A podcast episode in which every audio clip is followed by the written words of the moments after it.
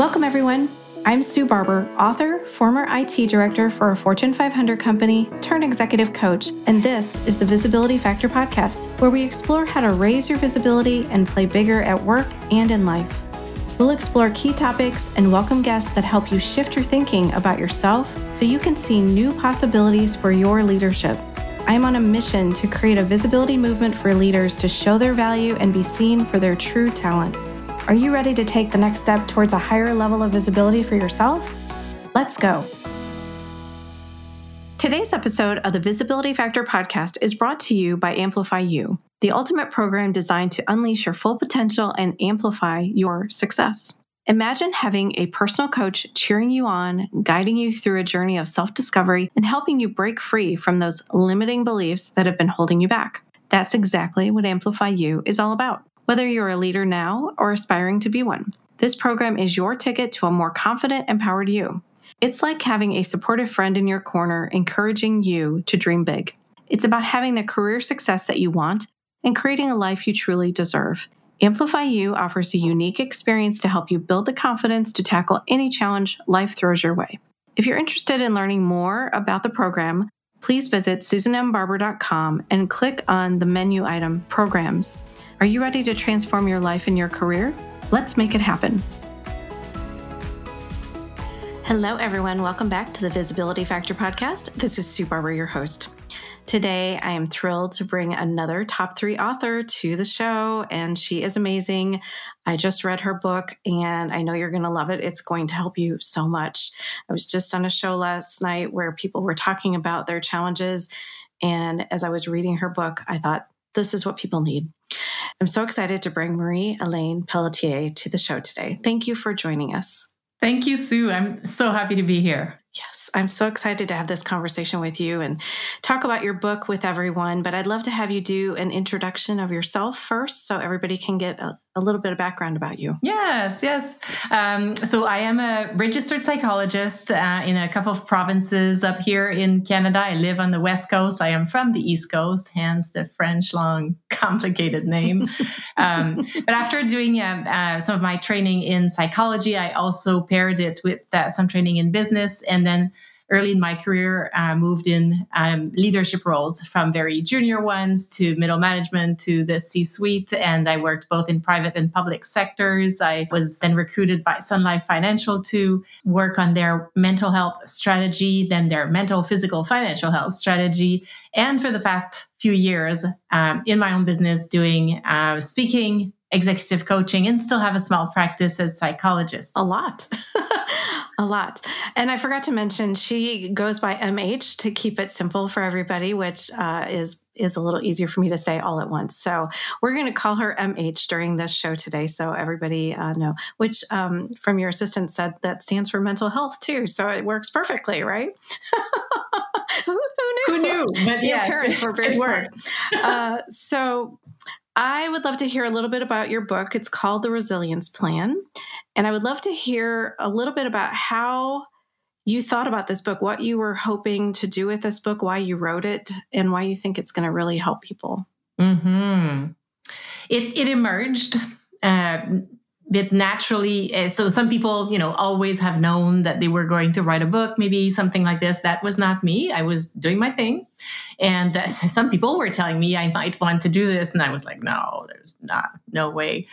Um, but what happened is as I was working with clients, uh, using a lot of what I now have in the book, but as I was working with them, many said uh, things like, I wish I knew all this before. I'm really glad I know this now, moving forward for the rest of my life, but I wish I could have known this earlier. I wish I could have known this at the beginning of my career.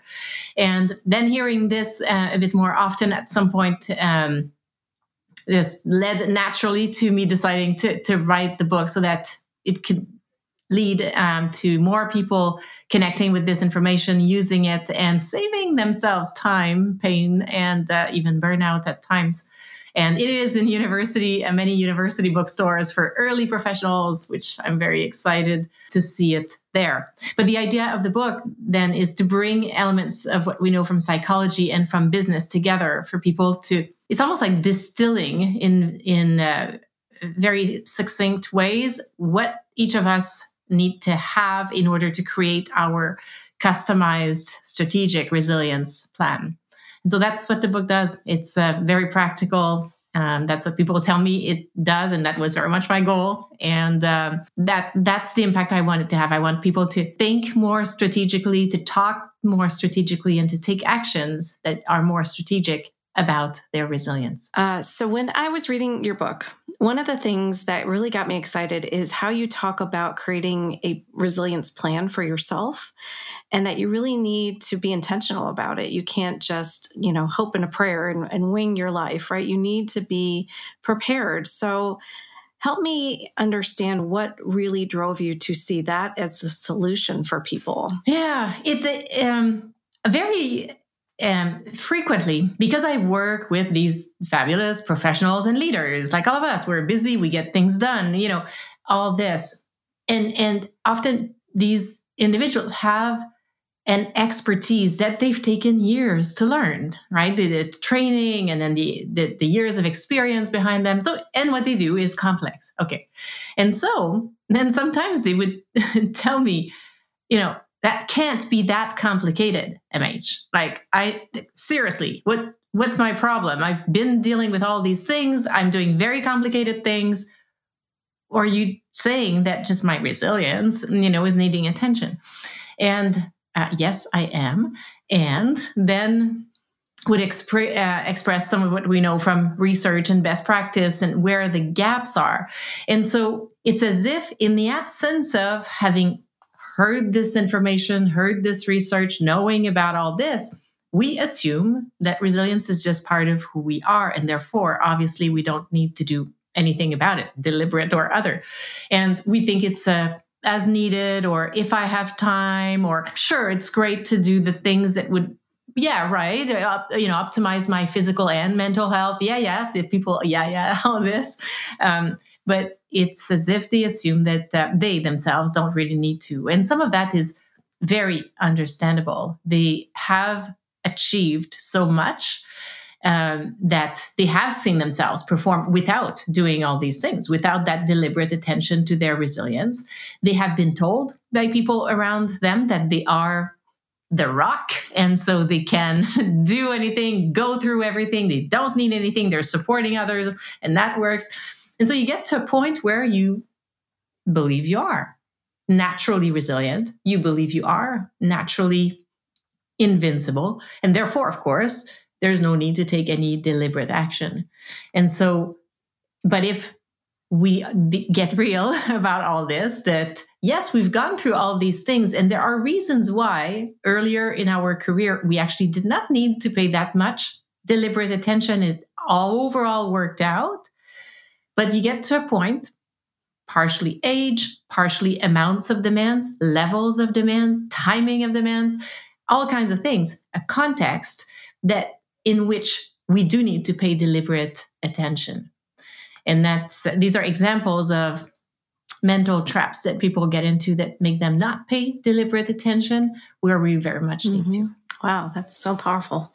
You know, I thought maybe we should step back for just a second, just in case people want to understand a little bit more about what you mean by resilience, I think it might be helpful for you to define it from your point of view so that we can all be aligned with what that means. I think that would be a good idea. Very uh, great point, because even if we look at the academic literature, there are various uh, definitions. And so, but one that is used very often, and I use as well, is our ability to go through adversity and come out even stronger so, ability to go through adversity. And by adversity, it could be something acute, which often we think about, but it can also be something chronic.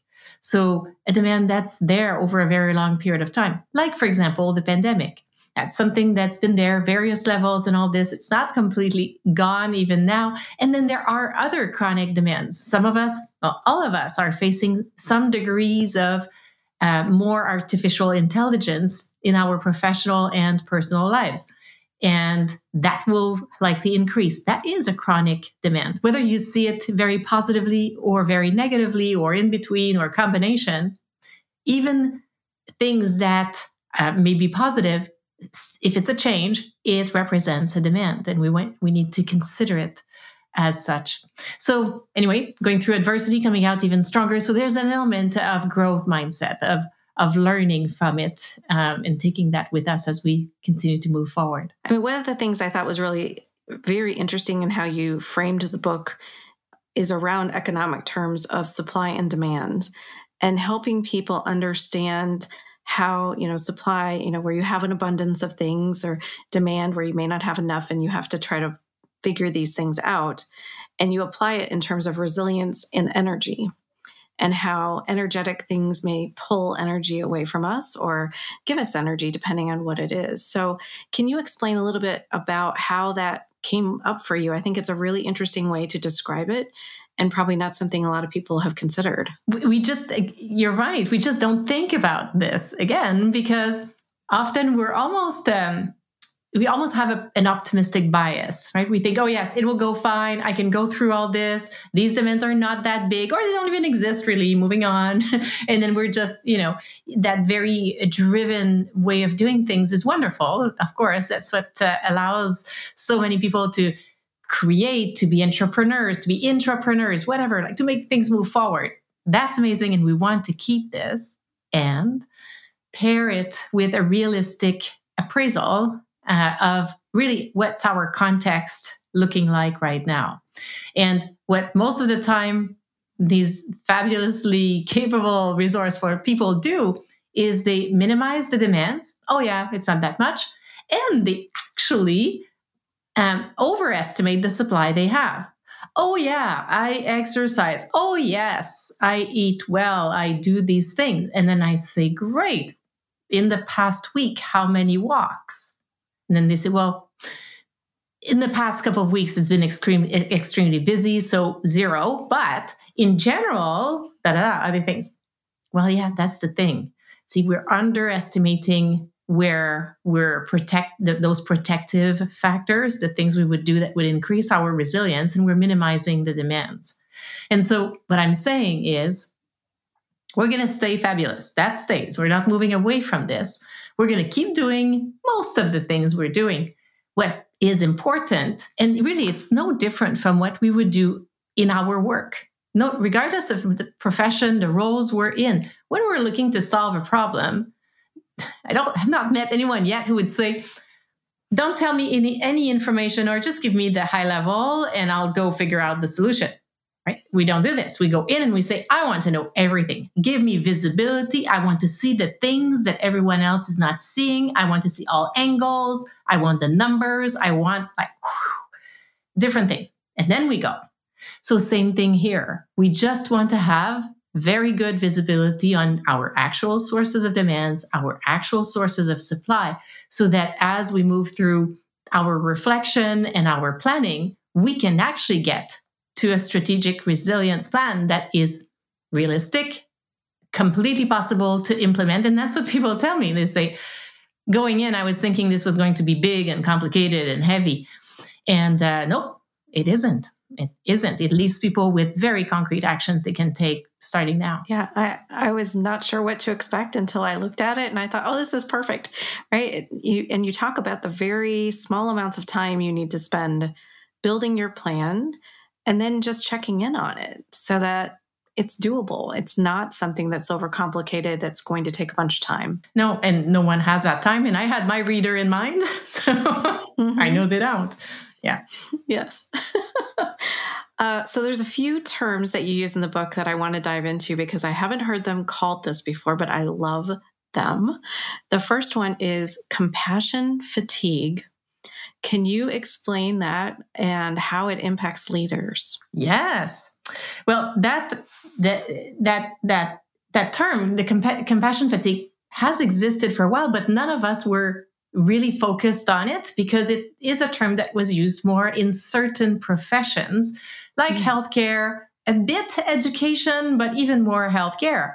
Because at its source, it refers to the demands on us, the emotional demands on us when we are spending a lot of time being compassionate towards others, which, yeah, in healthcare, a patient may be sharing a difficult health situation, we're reacting in a compassionate way, that kind of thing. But over time, that can be very demanding and draining unless the person protects themselves and find all the ways they need to, to do that. And then that became a term, term that was a bit more present for people in education. Similarly, kids coming to school with more challenges, teachers experiencing challenges and loving their role, but then finding it very challenging in a number of ways, that kind of thing. But it is as if, and in some ways, it's actually good uh, that it broadened to many more roles, but particularly with the pandemic, with all of us mm, feeling the impacts in different ways at higher and lower levels, part of the, and also being virtual, right, more than before it really became clear that managers really wanted to make sure they check in with people on their teams and that they outreach all kinds of things that would have been good before and some of them were doing them before. But part of what happened is the response this time given pandemic was mostly difficult. People were going through difficult times challenges. It was rarely sometimes yes but in a lower proportion very positive.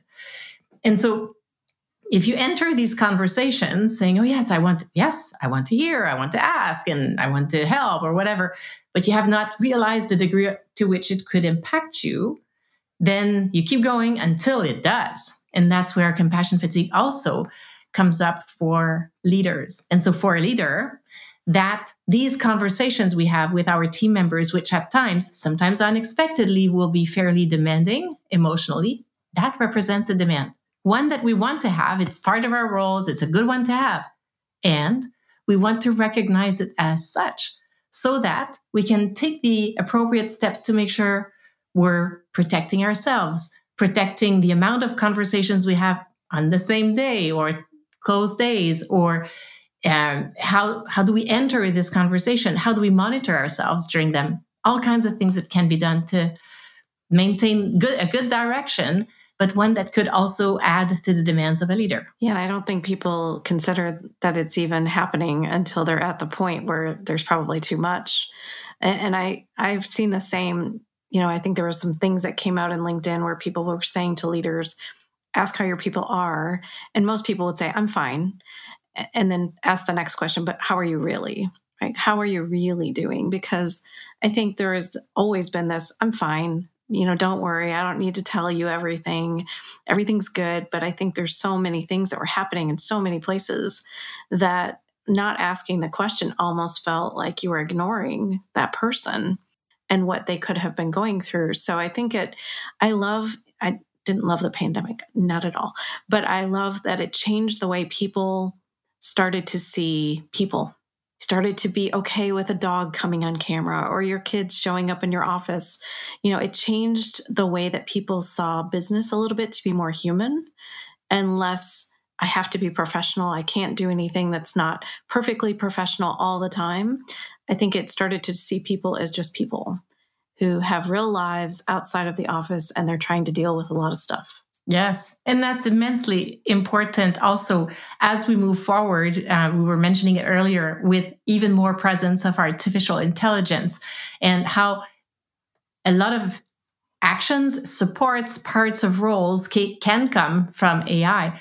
And there are some supports that can only come from a human as a leader. And that's one of them, paying attention to people as people. So can we just mm-hmm. go a little deeper on that for a second because it seems to be the uh, the chat everyone wants to have. So what do you really see from your point of view and what you've researched? What do you really see is going to change from a from a leader standpoint for using AI in some ways, or do you see it replacing leaders at some point in some ways? Mm-hmm. Well, there are many angles uh, to this. It's a it's an area where we're learning possibly in the most fabulously interdisciplinary way ever. I, I have a, a, keynote exactly on that topic, topic, the uh, psychological impacts of AI in our workplaces. And I'm, you know, I always work with the literature that's existing and in this case, I say it that way very deliberately because there is little that is existing. But in this case, it comes from, yeah, psychology, technology, human resources, uh, organizational health, uh, workplace health management, business management, and ethics. So it's like, you know, a huge uh, combination of areas. Some of what we're seeing at this point is looking at more at the tasks as opposed to the overall role. Uh, so some tasks uh, may be able to be mm-hmm. delegated to this uh, AI new colleague uh, that, that we have. And it's an evolution of roles. Often what uh, we're seeing is if we were differentiating between, say, a manager who was looking at the logistics, the numbers, the optimization, that kind of thing, and the leader who is influencing and motivating in all these aspects. And I know sometimes, of course, this is combined. And that's where we want to think about tasks as opposed to roles necessarily. But if we define these two that way, then more tasks from the manager would be able to be done uh, by AI. And then leaving the leader here with an ability to focus even more on what's unique um, that can be uniquely brought by a leader getting lots of support and information say from from ai so that's from a leadership perspective. In the workplace possibly the most important guideline is to have a lot of conversations. Um, and it does connect with some of what you were mentioning earlier. You know when you were talking about how when we ask people how they're doing how are you really doing um, that kind of thing.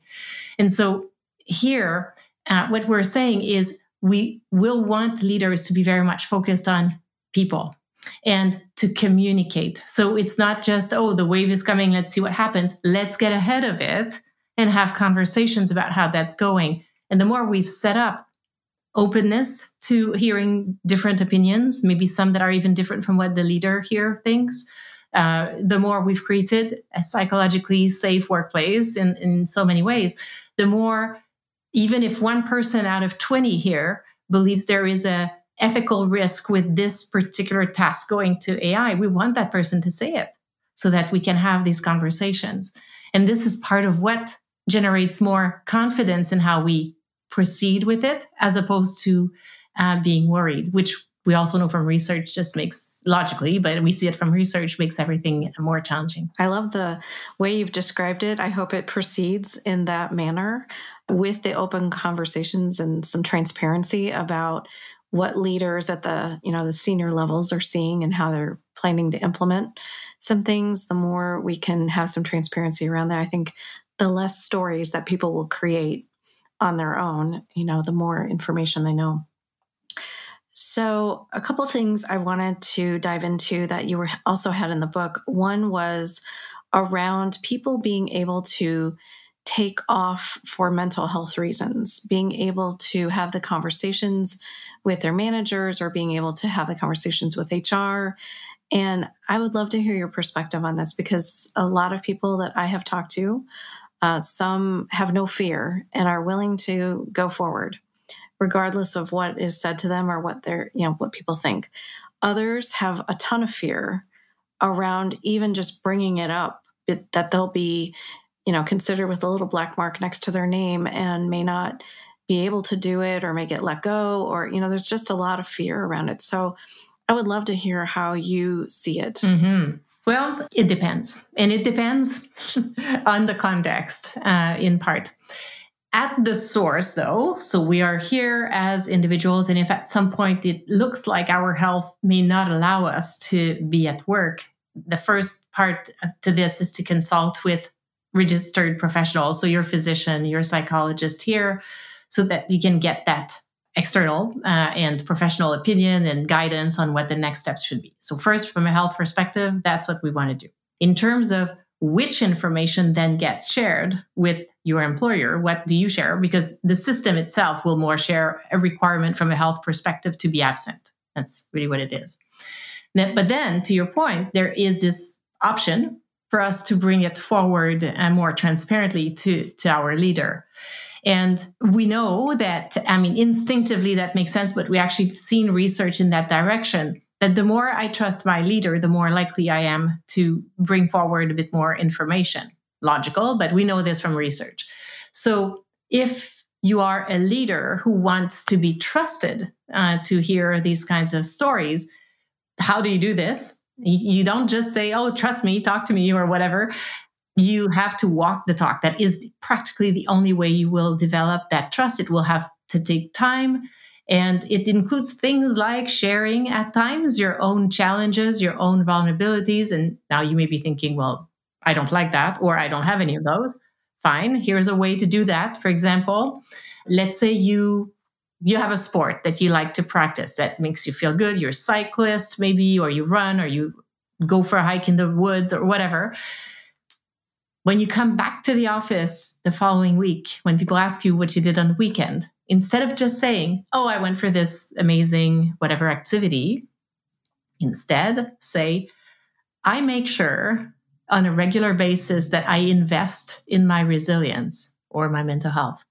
And what I did this weekend for this is I made sure, even though I was tired or didn't really feel like going out or it was raining, I made sure I kept my running date with my good friend Sue. We went, had a great chat, and I was with someone I, I enjoy spending time with, and we were outside and we were both being active. Wonderful. See, now I've sent a different message. And I didn't have to share like an immense vulnerability of mine, but I did share how important this is for me and how proactive I am. That's how we build that trust. So you'll be more likely to talk to a leader that has these kinds of conversation. If the person is very worried, that's usually because there isn't that trust. Or sometimes it's the opposite. You've heard them say, oh my God, this person's so weak, like they are depressed or something like this. Well then no you're you're correct. Your instinct is right. It is not a good idea to go try to speak to this person right now because not only it's not going to be well received but then you're, you're right. You'll have to deal with the impact of it. So you have to go and get your team here your physician your psychologist if you have access to an employee and family assistance program other supports you have in your life your mentor, a peer that you trust, a family, a friend, someone from your religion that you trust build all this here to help you make your decision about how you're going about this part of the support.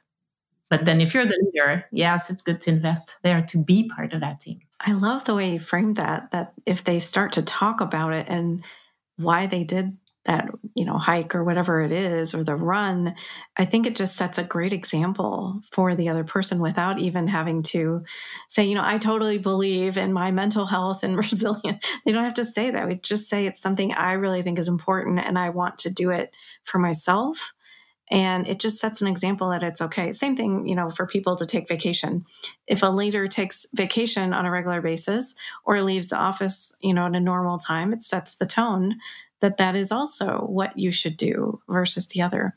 So, having said that, I want to dive into the opposite situation where, uh, and for many years, it was expected in my world that you work a lot of hours. And because of what we were doing, some of that was expected, uh, but also some of it was just the norm.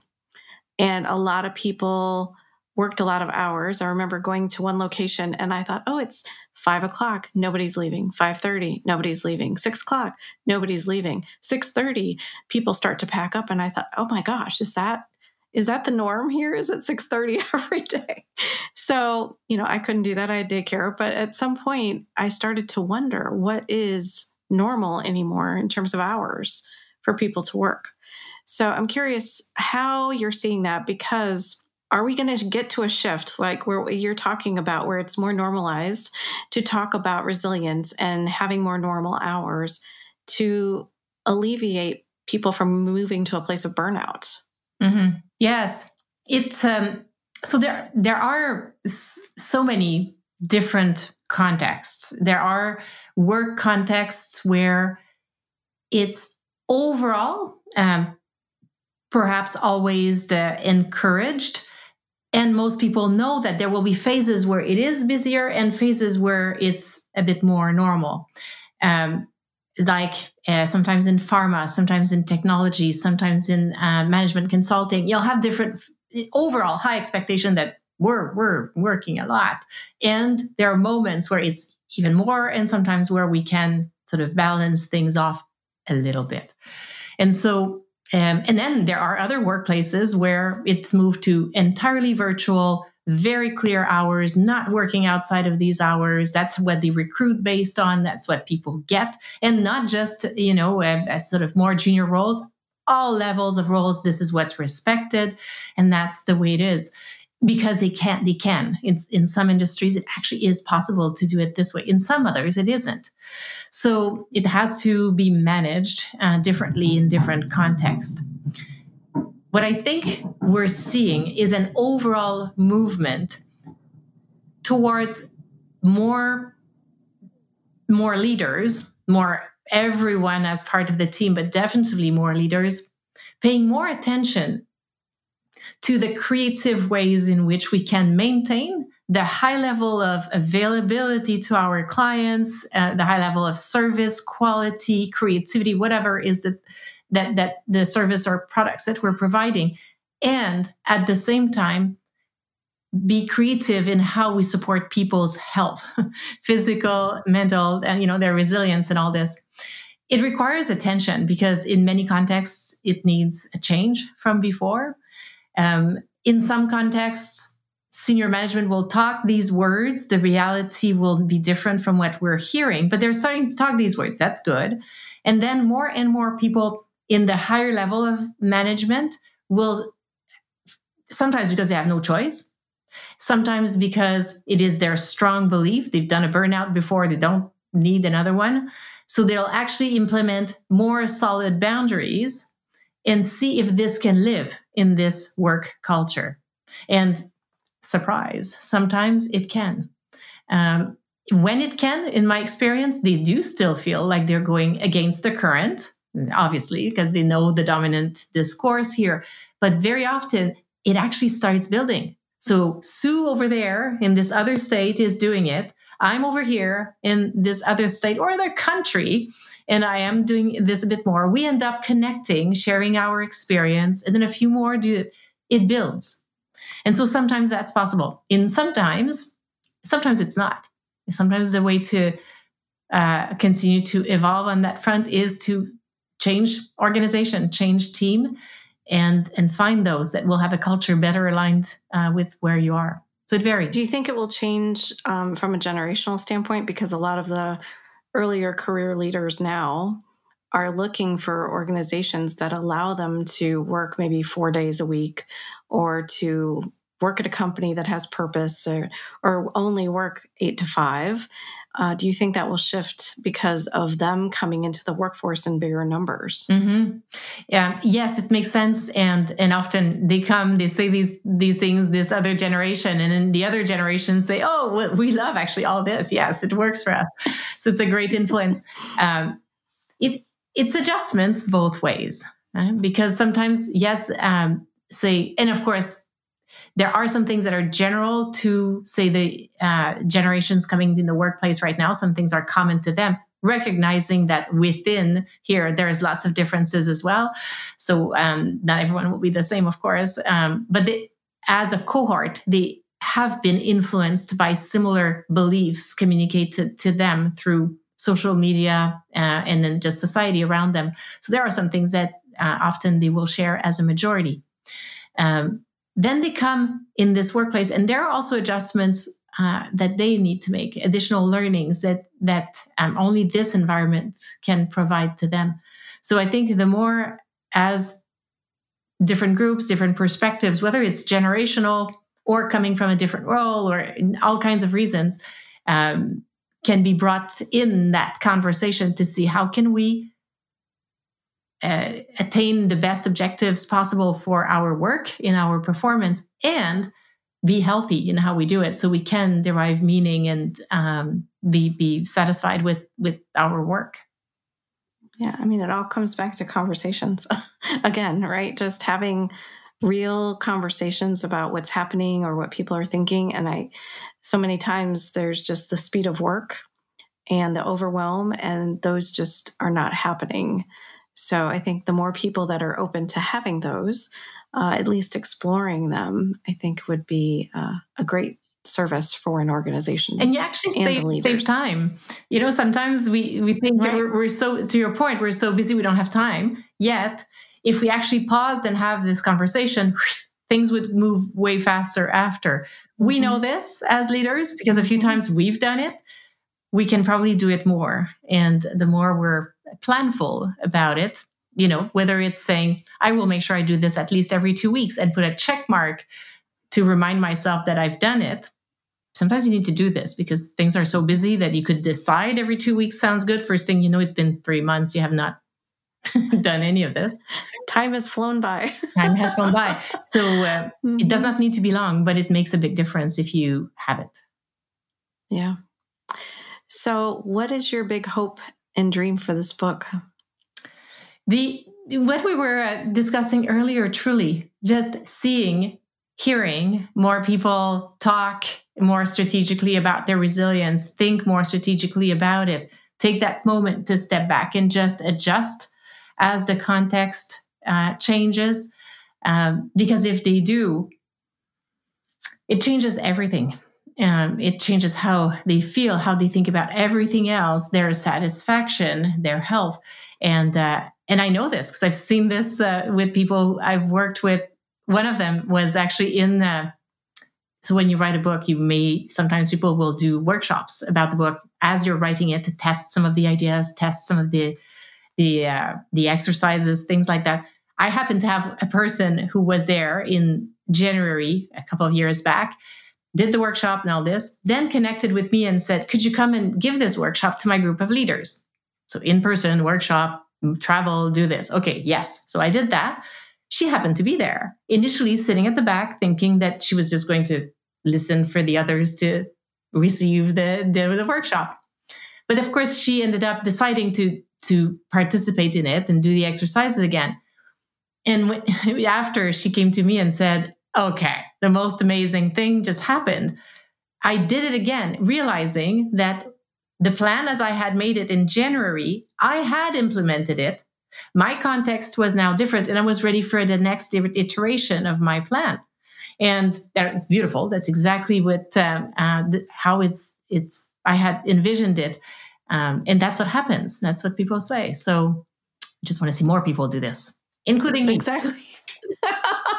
I, I, think we can all benefit from it, right? And just taking the time. That's what I loved about it. It reminded me a little bit of mine when how I laid out some things in my steps too, because it's about slowing down, reflecting, taking them, you know, a few moments to put together a plan that you can actually check in on on a regular basis and then improve or, you know, go to the next level when you've already attained what you wanted in the first plan. So I think that's amazing. What a great testimonial for you.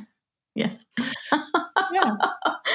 Oh, that's so cool. So, where can people contact you if they want to reach out to you and learn more about you and the book? Yes, um, theresilienceplan.com will get you to everything that I do.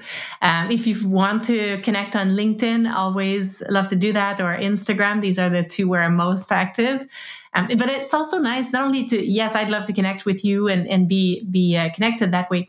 It's also a way as whatever your role is, whether you're formally in a leadership role or a member of a team, if this topic speaks to you, when you connect with people like me, and there are others who are um, sharing information and, and that kind of thing, it's so easy to you contribute just with a like or a repost or things like this. So if something connects with you, you you just uh, add your voice to it, and uh, and that way you contribute to that conversation. So that's um, um, that's I know I do this uh, sometimes with others that I'm following that resonate, um, and that's an easy way to start adding your voice if you're newer on that front. Yeah, well, that's a great, great bit of advice there for people. So we definitely want to amplify as many voices as possible for both of us. Uh, it's definitely what I see too. Okay, well, we're going to transition into what I call the Rise Up and Be Visible quick tips. So these are four questions that I ask every guest. Uh, so I can't wait to hear your answers. The first one visibility is if you can fill in the blank and tell me why you feel that's the right answer. Oh, so um, visibility is making sure you share what you want. And I would say that's important because um, and I was speaking with a great guest recently about this, and I think it's very true. Um, sometimes we think the next great thing will happen, and if we have not shared uh, our, where our interests are, and it connects obviously very well with content of your book, which I love, um, you want to say it. We sometimes make the assumption that it's obvious, or that they should know, or that we've said it once so they remember. No, say it often, all the time, each time you can. Go. Yeah, I think there's a lot of fear of, well, if I ask for what I want, what if they don't think I'm ready? I said, if they don't think you're ready, then you know that. and better to know than to keep wishing for it to happen. Yes. So, yes, I absolutely agree 100%. The second question uh, What are you doing to be visible? Uh, well, these days, because I just got the book out, um, it's a lot of um, sharing information uh, about the book. Um, but in other areas of my work, in my speaking work, you do the things that will help, in the case of, of speaking, people organize events, um, see whether you're, you're, the right fit. So i have updated my demo reel recently. It's coming out in the next month. Um, so that's there. Nice. So these are some examples. Nice. And what's the best career or leadership advice you've received? Uh, follow your nose. Yeah, that's the that was uh, that instinct of sounds like you want to do this, do it, um, and um, it, eh, and it worked. Uh, it worked for me um, it was, you know, I've been told sometimes, oh, like my research over 20 years ago was on telehealth. And um, at the time, doing anything via video conferencing was unheard of. It, internet was not fast enough. I had to use six telephone lines to transmit video information. It was a big deal. And so people were calling this, oh, that's ambitious, um, which at the time being ESL, I actually thought it was a positive comment. It wasn't in research. If you're told your project is ambitious, it's not a good idea. But um, uh, but I followed my nose and um, it worked, and that's that was a good one. That. And it got you to where you are now. So that's absolutely what you should have done. Mm-hmm. All right, last question. Uh, what's a book that you've read recently or you're reading now that you would recommend? I'm gonna. Well, I would recommend yours, um, "The Visibility Factor." That's one I've um, uh, I, that I'm reading now, uh, listening to now, and it's you talking, which I love. So, um, uh, so yes, I would.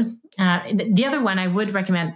It's not the reading now, but I do recommend it very often, and I have it right here. Mind Over Mood. It's a well over a million sold, 23 languages. It's second edition. So the authors are uh, Dennis Greenberger, Christine Padesky. Christine is a an endorser for my book. She's a, a top person in cognitive behavior therapy amazing uh, but that's a it's a workbook so it has lots of exercises in it it's all based on cognitive behavior therapy and all of us can apply it uh, we don't need to wait until we're struggling with whatever it is something that brings us down makes us anxious or whatever tough emotions we may experience which is good and healthy it's good to have tools sometimes and that's what this book does so i recommend it i love that yeah i saw your list of endorsers very impressive list of people. That's so, so impressive. I love it. So, well, I wish you all the luck. I know you're doing a bunch of podcasts and speaking to get your book out there. And she's done some book signings, and I know that she's getting a lot of good press